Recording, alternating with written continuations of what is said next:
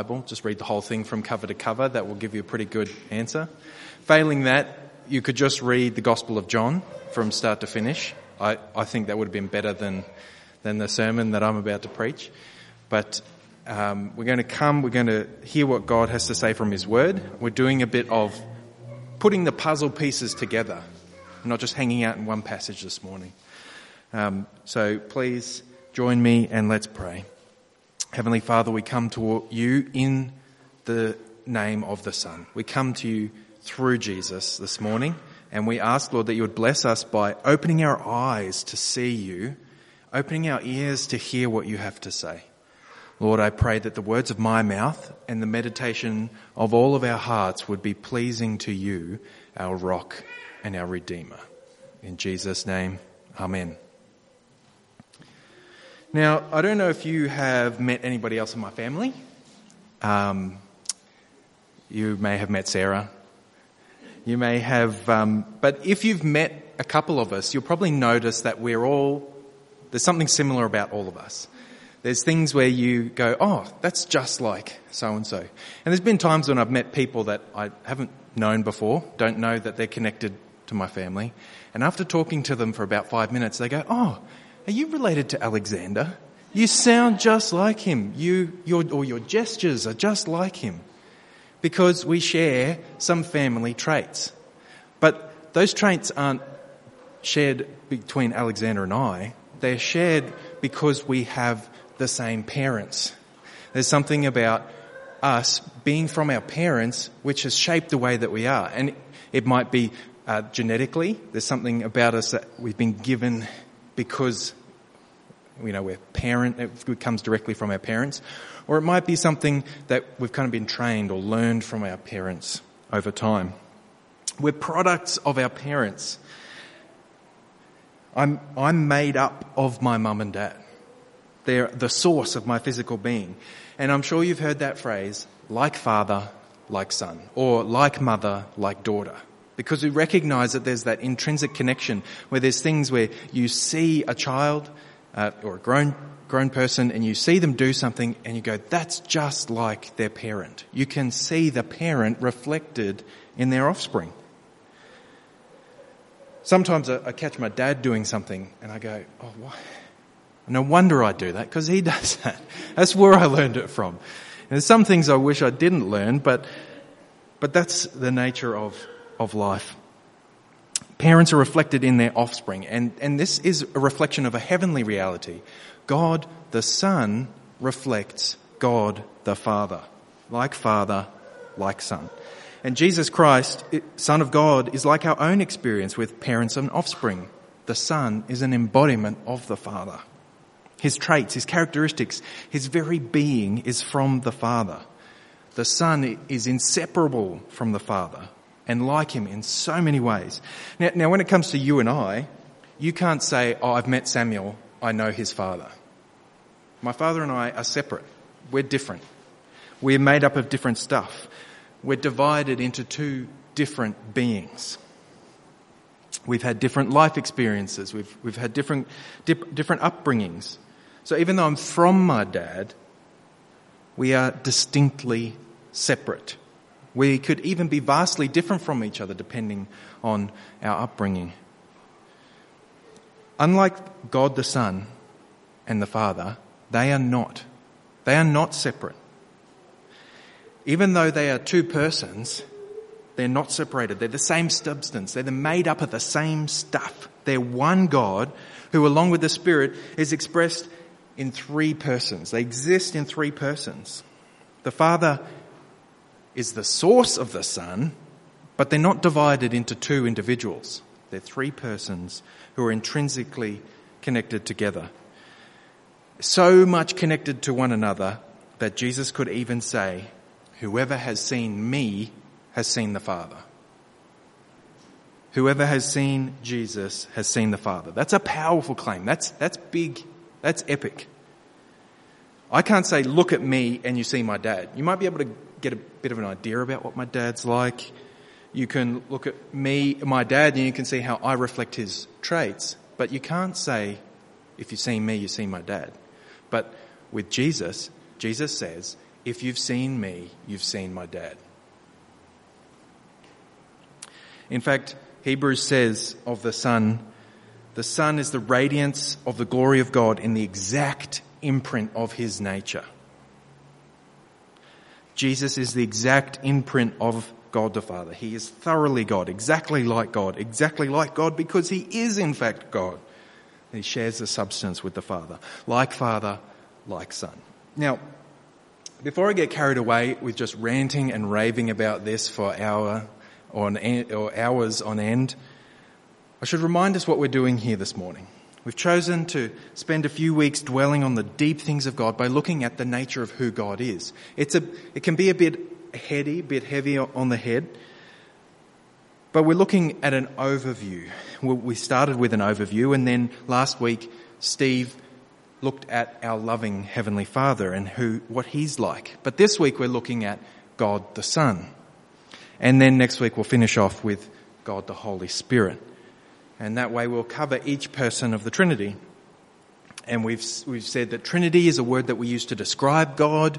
It's like, it's something that's intrinsic to who God is, but it's not a word that you will find in the index of your Bible. It's it's something that is expressed in the Bible, but we've used this word Trinity to explain, to, to summarize what the Bible says. And this is the crux of the Trinity. The crux of the concept is this.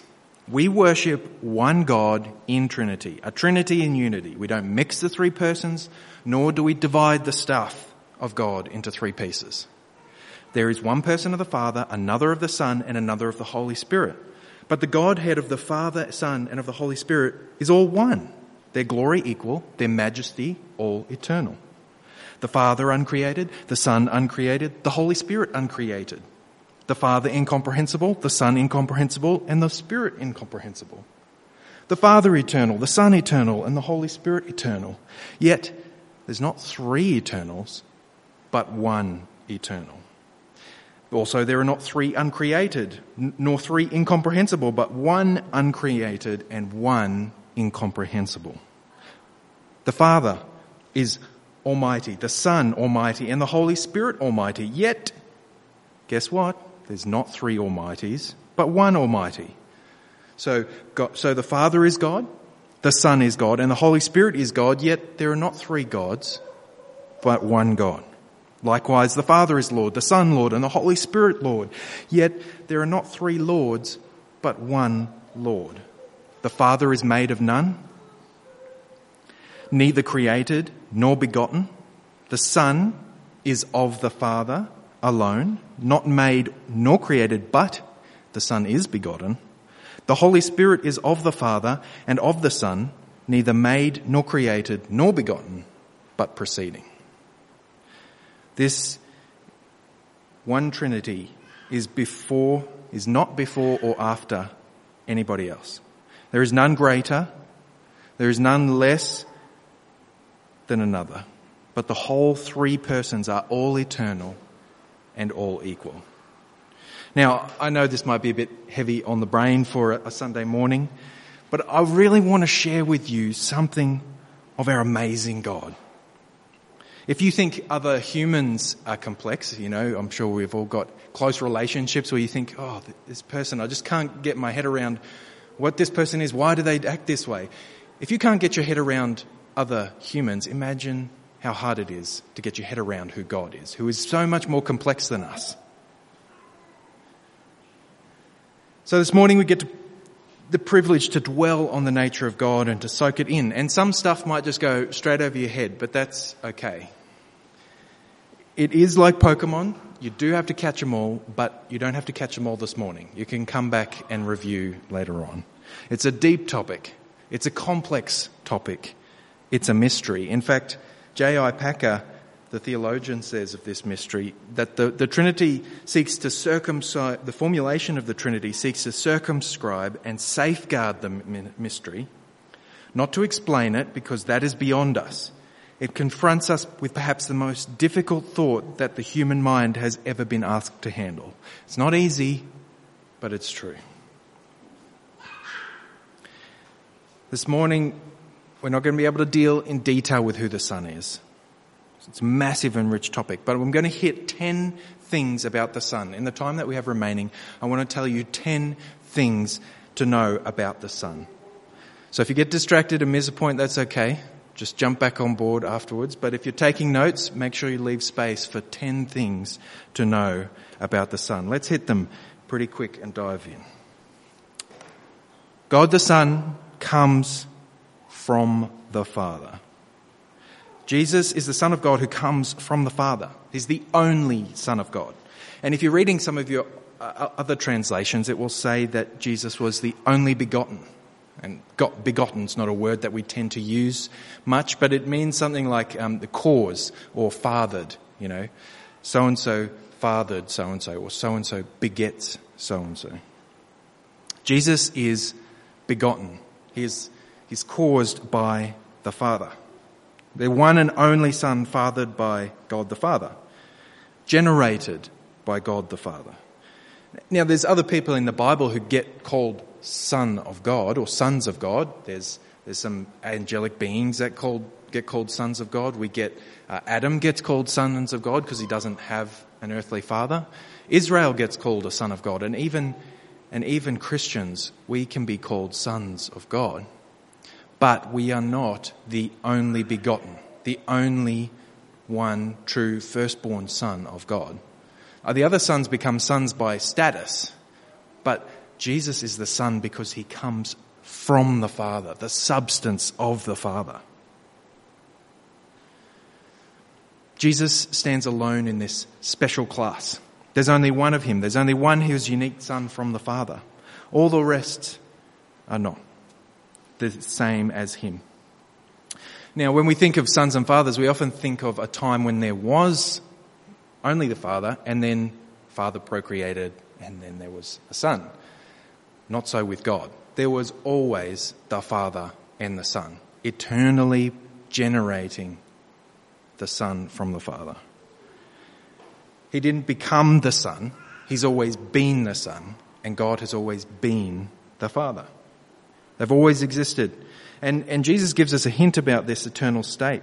He said, Father, glorify me in your own presence with the glory that I had with you before the world existed. He was with the Father before the world existed. And Jesus says, I came from the Father and I've come into the world and now I'm leaving the world and going to the Father going back where he came from.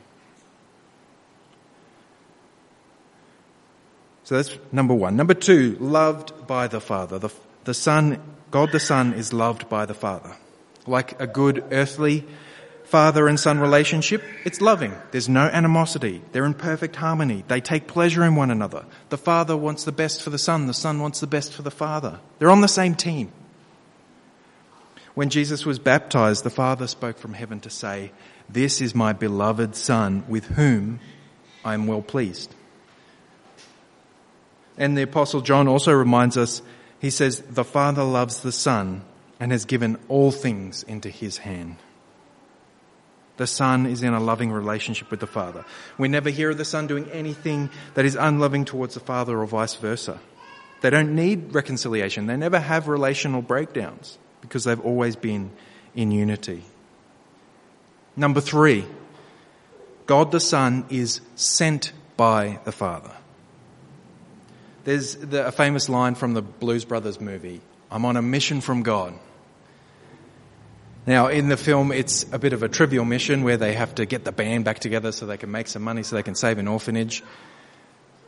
But Jesus is on a greater and bigger mission from God. Literally, uh, he is on a mission from God the Father to rescue not just an orphanage, he's on a mission to rescue a, a kingdom, a people for God the Father. Jesus wasn't on a rogue mission. He's not working across purposes, not like um, He's not like Luke and Vader. They're not father and son who are working across purposes. They are working on the same thing for the same purpose.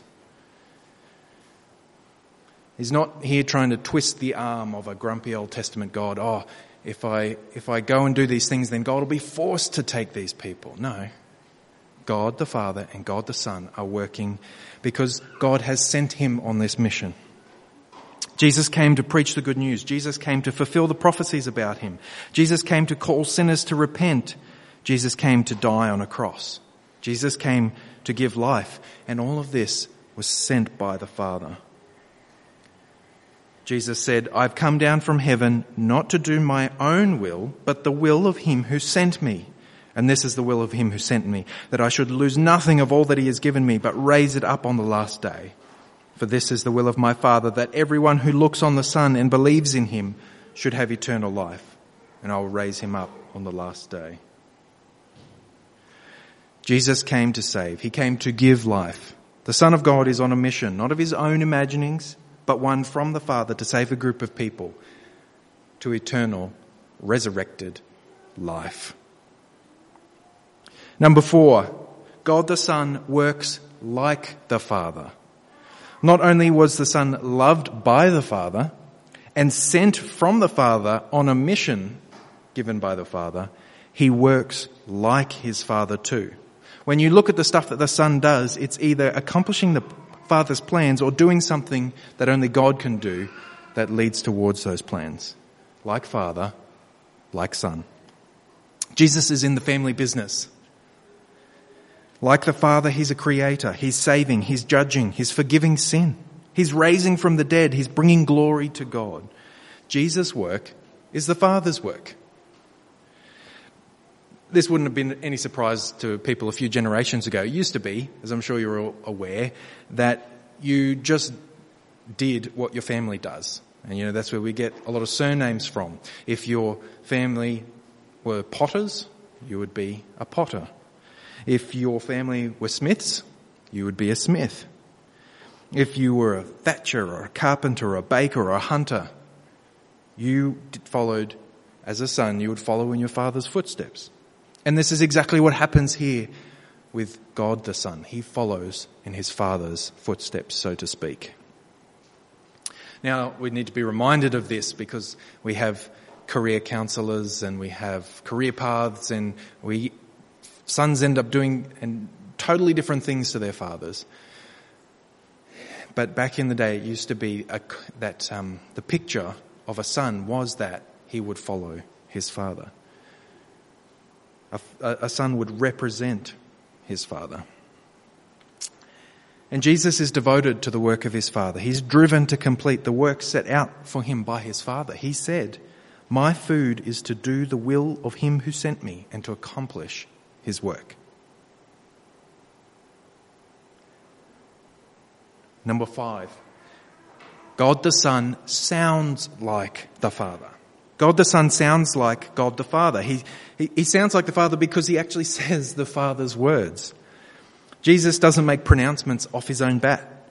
He is distinct as a person in the Trinity, but they're in complete unity so that all that he does and says is in accordance with the Father's will. Jesus says, the word that you hear is not mine, but the Father who sent me. When we open the scriptures to read what Jesus said in the gospel, we're not just reading the words of a mere man or a bit of a wise man who had his, who had some, had some cool things to say. It's the very words of the Father to mankind so that we might hear the words of our loving Father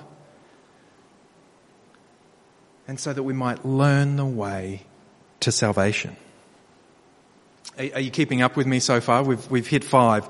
Jesus, the Son of God, comes from the Father, is loved by the Father, is sent by the Father, works like the Father, and he sounds like the Father. We're halfway through, we'll be at the end shortly. But the point stands that if you see Jesus, you see the Father. You can look at Jesus and you can see the Father. No one has ever seen God. God is spirit. And even if there was some way in which we could see God, we would die. Our puny minds, our, our, in our creatureliness, we cannot stand to see God the Father. We cannot stand to experience His presence. But through God the Son, we can see the Father. We can experience God. The Father has made a way for us to behold His everlasting beauty and goodness and love. He sent his son. Look at the son to see what the father is like. Like father, like son. Number six. God the Son submits to the Father. Next, we see that God the Son submits to God the Father. Now, submission's a hot button topic these days. For some reason, we have confused the idea of equality and submission as if to submit to someone means that you cannot be equal with them. But I tell you what, I go to work on a Monday morning and I submit to my boss, not because um, we are unequal, but because that is the relationship that we have, where I go and I work for him. I submit to him, but we're still equal. But the same goes for God the Father and God the Son. God the Son, Jesus, shows that submission is not a roadblock to equality. God the Son is equal with God the Father and the Spirit, but the Son chooses to submit to the Father's will and authority. And we've already been seeing that in the verses we've been reading about how he represents and he does what the Father wants. Jesus doesn't come into the world to do his own thing, and he never wavers in his perfect obedience to God, both in living the morally ethical life and in accomplishing everything that the Father wanted him to do. He submits to the Father's plans. He submits to the Father's will. He accepts the Father's will not from a place of obligation. Oh, I have to do this because this is my job. But he does it willingly. He does it humbly. We're reminded from the Apostle Paul, he said about Jesus, being found in human form, Jesus humbled himself by becoming obedient to the point of death, even death on a cross. Jesus willingly and humbly submit himself to the Father. He was at one time torn by the immensity of this task and he was in the garden of, of, of uh, he was on the Mount of Olives and he was praying and he was torn up by the task ahead of him. But even so, he still went through and did exactly as the Father wanted him to do. He was obedient to the point of death and his active obedience was in the Father's plan to bring us salvation. Number seven, God the Son becomes human. He becomes like us. Now, we've alluded to the fact already that, that Jesus walked and talked as a man. He was on the earth and he did stuff. Although he was eternal, he took on human flesh. He takes on the mantle of his own creation. In him, in Jesus, the fullness of deity dwells bodily. And, and when he did this, he didn't become like a half man, half God. Uh, you might think of the old um, Greek myths where there was Hercules and Achilles, both mighty warriors who had one um, parent who was a god and one parent who was human and they became this kind of demigod. These guys were better than normal men, but not as good as a god. But that's not the idea when we talk about Jesus, the Son of God, God as man. We're not talking about someone who's kind of halfway between God and man, somebody who's a bit godlike and a bit manlike. He's 100% a man while he remains 100% God. It's not a maths equation, so don't tell me it doesn't add up. This is the nature of him, where these two natures are together God and man, fully uh, God, fully man, all together at the same time. He's 100% God, 100% man, God taking on human nature. He doesn't just possess a, a spiritual body, and he's not a, a spiritual apparition as if he wasn't really a man, but he just looked like one. He was a man. Because Jesus came, became a man, we can have access to the Father. Jesus reveals the Father and accomplishes his plans in human form, like Father, like Son. But also, he does it like us. The Son has become a bridge between humankind and the divine nature of God.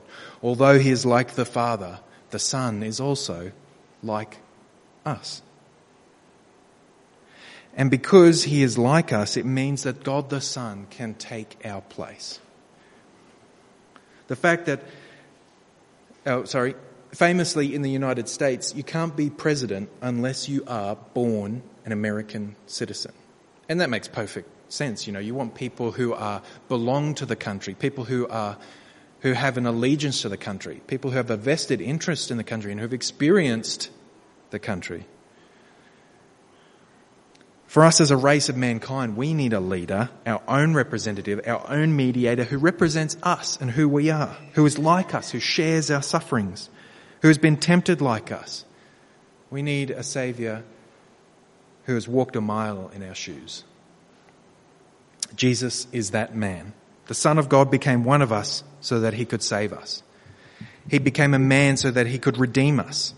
He became a man so that he could fulfill all righteousness. He became a man so that he could be the middleman between us and God while remaining 100% of each. So there's a sense in which Jesus is like our lawyer where he's, where he's mediating. He's in the middle between us and God. But he doesn't just go as the middleman, but he actually deals with the results. We're guilty and he takes our guilt. We have shame and he takes our shame. We are sinful and he takes our sin. Sh- we need a Saviour who is like us to deal with the problems that we bring because we are problem child. We are problem children. We are sinful. You are sinful. We have done things where we have deliberately rebelled against what we know is right. We have all fallen short. We deserve God's rejection. We deserve to be sent away. So the Father sends his Son to save a people, to save a people from their own destruction, to save a people from the direction that they were heading, to turn them around and to bring them back to the loving, gracious arms of the Father. We're a messed up race, rotten to the core. We have all sinned. But the Father wants to save a people for himself, and the Son comes and does it by going in our place. Paul said, In you who were once alienated and hostile in mind, doing evil deeds, the Son has now reconciled in his body of flesh by his death. Jesus' body, his blood was shed in our place. Jesus was crucified Jesus suffered for us. The Son has reconciled us to God, taking our place. The punishment that He received will bring us peace. God the Son saves people for God the Father by taking their place, by being their Redeemer, by being between us and God. He's our mediator. He lived the life that we could never live because of our sinfulness. And He paid the debt that we could never pay because of our sinfulness and he gives eternal life freely to you. He wants to show God's love to you. He wants you to know God's grace and God's mercy. But He only takes your place if you want Him to. If you want to try and live your life your own way, do your own thing, that's fine. You can try facing God on your own terms and you can see how you go. But the evidence seems to suggest that people who try and do things their own way aren't generally on God's side. And God isn't pleased with them. Jesus gives himself to die in our place so that he can deal with our problems and we can receive that gift, the free gift. But it's only for people who take up the offer. But how do you take up the offer? How do you receive this gift? All it takes is rejecting everything that's against God and receiving the loving grace of God in the free gift of eternal life. All you have to do is get on God's team. We call this repentance and faith. Turning away, being sorry, con- being contrite, rejecting everything that is against God and turning to things that are for God and receiving His mercy by saying, Yes, I want that. I will receive that. I will be loyal to you. I'll be on your side. That's pretty fair, right? I mean, if God's going to give you a gift and all that He requires is that you be on His team, that's pretty good. Imagine you wanted to play rugby for Australia and the coach came to you and he said, Look, we want you to be on the team. We know that you're never going to win any matches for us, but we want you on our team. And look, you can have the privilege of the perks, you can get the pay packet, you can, you can have it all, but all we want you to do is to, is to be on our side, not to play for the other team. We want you to play for our team. That's pretty fair, right? In order to receive the gifts, in order to receive the status, all you've got to do is to be on the team and reject playing for the other team. God gives his gifts to us in his kingdom. He says, You can be in my kingdom, but all you've got to do is to be for the kingdom. You've got to reject everything that is contrary to this kingdom. You've got to believe in me, trust in me, and to repent from everything that is contrary to me. That's a pretty fair deal, right? Eternal life for being on God's team. God the Son will give you eternal life. All you need to do is get on His team. Be loyal to Him. Repent and believe that Jesus is the Son of God and he will save you. He came in our place to save us. He came to bring us the loving Father by accomplishing the mission of the Father. Coming to the end, number nine, God the Son sends the Spirit. See, Jesus didn't just come and accomplish the work and then disappear. He came, He does the work, but He sends the Spirit to keep doing the work. Jesus said, I will ask the Father and he will give you another helper to be with you forever. Jesus came, he died, he rose from the dead, and then he went to the right hand of the Father, but he didn't just leave us in the lurch, he sent the Spirit of God to continue his work. Steve will talk more about the work of the Spirit next week. But here we just need to remember that the Son's work doesn't end when he leaves the earth the Spirit continues the work. He's not here bodily anymore, but he is here in spirit. Jesus said, I'm with you always, even to the end of the age. Number 10, the last thing to know about God the Son for today is that God the Son rules all things. God the Son rules all things. He is King of kings and Lord of lords. The Son is not only one who creates and saves, but he will rule. And even now, he is ruling over all things. He is at the Father's side while the Father puts all things in subjection to him, while he makes the earth a footstool for him. If you have some time, read through Revelation and see how the Lamb, who's another name for Jesus, is set up as the, as the ruling and reigning King. He's the King of Kings, the Lord of Lords. The Son of God is our boss. He's the one we obey. He's also the one who is seeking the best for his kingdom. No, no kingdom, no king deliberately tries to, to undermine his own kingdom. And Jesus, the best of kings, is building and establishing and setting up his kingdom. And so even though he reigns now, he will reign in fullness when he makes everything new, when he returns and makes all things new. The way we live our lives is not to please ourselves, not to please our manager, not to please our spouse, not to please the government. We live to please God by submitting to Jesus, the Son of God, who is our King. Right, we've covered a lot of ground this morning. I hope you've been able to keep up. But we've been exploring who our Saviour is and why He can save us, how He saves us. We've especially seen that the Son is our access to the Father, and we see that the Father, we see the Father by seeing the Son. The Son is our only way to God the Father. There's no other ways. There's not many roads to heaven. There's one road, and his name is Jesus Christ, the Son of God.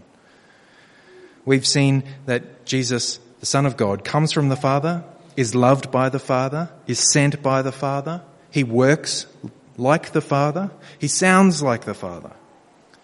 He submits to the Father. He becomes like us. He takes our place.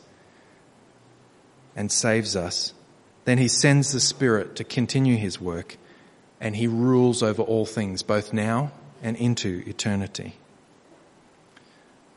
Friends, we have a great, great Saviour, God Himself, who came as a man to save us. And not only does He save us so that we can kind of remain as some kind of lower class beings, He came and He said He will make us children of God. Now, we won't ever become like the Son in His fullness, but it, we, as we read before in John, to all who did receive Him, he who believed in his name, he gave the right to become children of God. We can get adopted into the royal family by believing in this Son of God. We will, we will not be born not of blood, we won't be born of the will of the flesh, nor of the will of man, but we will be born as children of God, from God, for God, through the Son. Let's pray. Heavenly Father, we thank you that you sent the Son to save us. We thank you that you sent the Son to reconcile us to you. And Lord, we don't deserve it. We recognize that. But we ask, Lord, that you would receive us, that you would pour out your mercy and your grace on us. And we thank you that you are doing that and you have done that through the Son. We thank you, Lord, that you've sent the Spirit to continue the work of the Son. Lord, we ask that you would help us to, to serve you, to be on your team, to not work against your purposes, but to actually work for your, your purposes. We ask, Lord, that you would help us to submit to you as King. Heavenly Father, we thank you for this beautiful, complex Savior that we have, Lord. We can't kind of get our heads around the whole thing, but we thank you for allowing us to know something of you and your goodness. And we thank you, Lord, that you've revealed yourself to us through the Son so that we can know you, we can see you through the Son. And Lord, it is in the name of the Son that we pray. Amen.